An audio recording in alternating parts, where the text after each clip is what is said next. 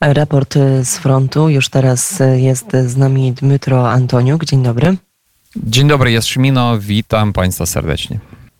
Ostatnie ukraińskie zdobycze na pograniczu między obwodami donieckim i zaporowskim, między innymi zdobycie wsi urożajne, są prawdopodobnie taktycznie znaczące ze względu na kształt rosyjskich linii obrony. Tak pisze w swojej najnowszej analizie na temat sytuacji na ukraińskich frontach think tank ze Stanów Zjednoczonych, mm, Instytut Studiów nad Wojną. Czy to oznacza, że Ukraińcy przełamali pierwszą linię obrony? Jakie informacje z frontu płyną właśnie z Ukrainy?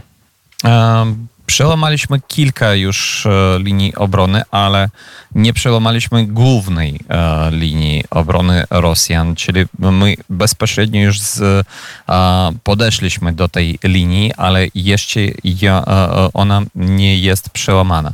To zarówno dotyczy sytuacji jak na kierunku tym mariupolskim, tak i na kierunku melitopolskim, bo już tam jest e, miejscowość, e, która nazywa się Robocinej, w której teraz toczą się zacięte walki. E, północna część Robocinego już od kilka dni jest pod naszą kontrolą, ale południowa jeszcze jest zajęta przez Rosję i tam, tam jest gorąco.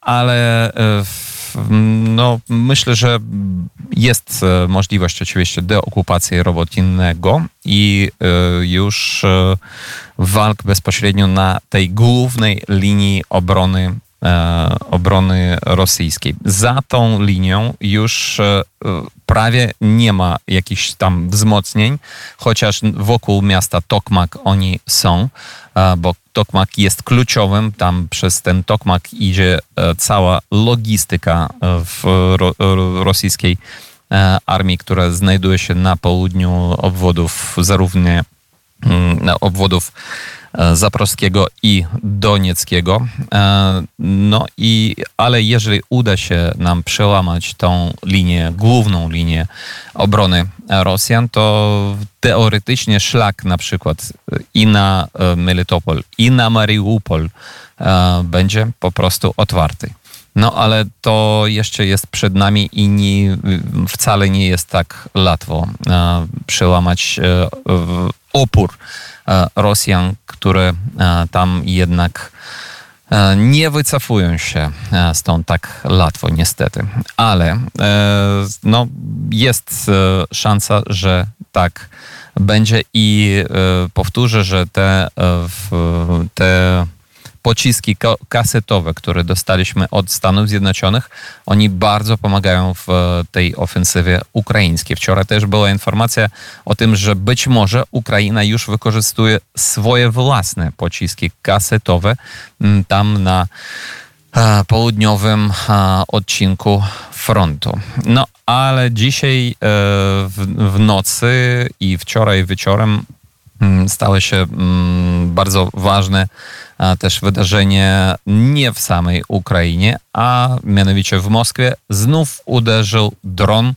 e, być może ukraiński, w Moskwę, w, e, w centrum biznesowe, centrum, który nazywa się Moskwa City, e, w jeden z, z wieżowców.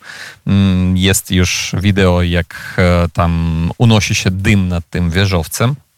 Zgodnie z prezydentem miasta Moskwy e, Sobianinem ten dron został zastrzelony, ale spadł na ten wieżowiec. Ale e, zastrzelony, ale nie, a, albo nie, to nie jest tak ważne. Ważne, że ten dron doleciał do samego serca e, Moskwy, gdzie mieszka elita putinowskiego reżimu i znów już po raz trzeci uderzył tam.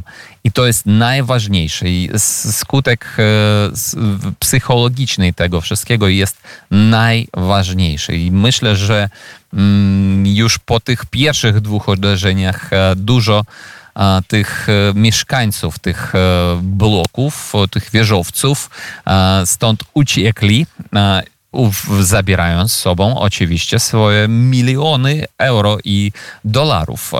Teraz po tym uderzeniu jeszcze więcej myślę, że u, z, zacznie uciekać stąd z, i w ogóle z Rosji i to jest bardzo ważne. Oprócz tego mm, Ministerstwo Obrony Rosji zawiadomiło o tym, że e, dało informację o tym, że dron Ukrai drony ukraińskie próbowali e, e, atakować okręty rosyjskie w Morze Czarnym.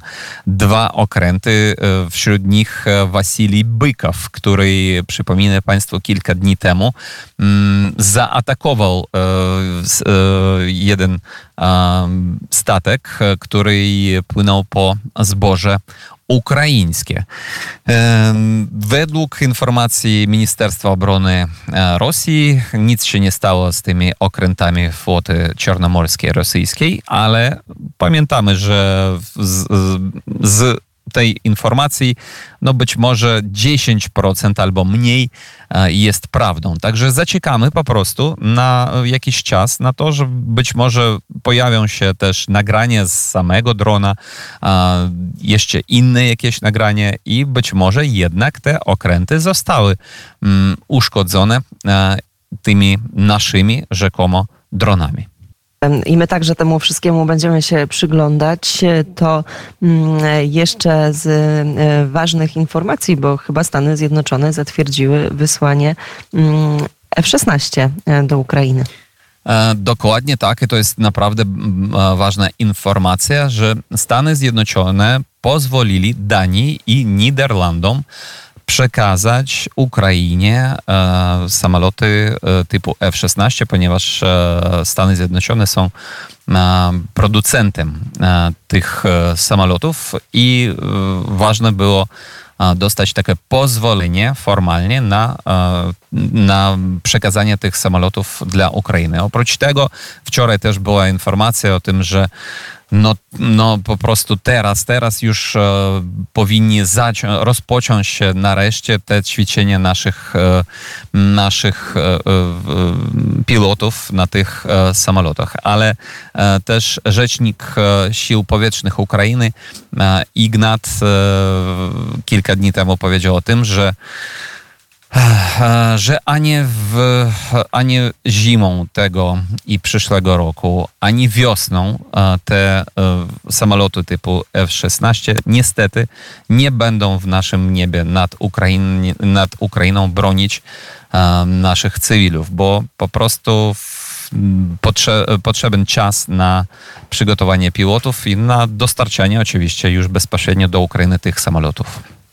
I tutaj na razie postawimy kropkę. Bardzo serdecznie dziękuję. Cały tydzień raportów z frontu, jak zawsze przygotował Dmytro Antoniuk, gospodarz studia Kijów, historyk, publicysta, współpracownik Radia Wnet. Jak zawsze dziękuję. Dziękuję wzajemnie. Miłego dnia i miłego weekendu.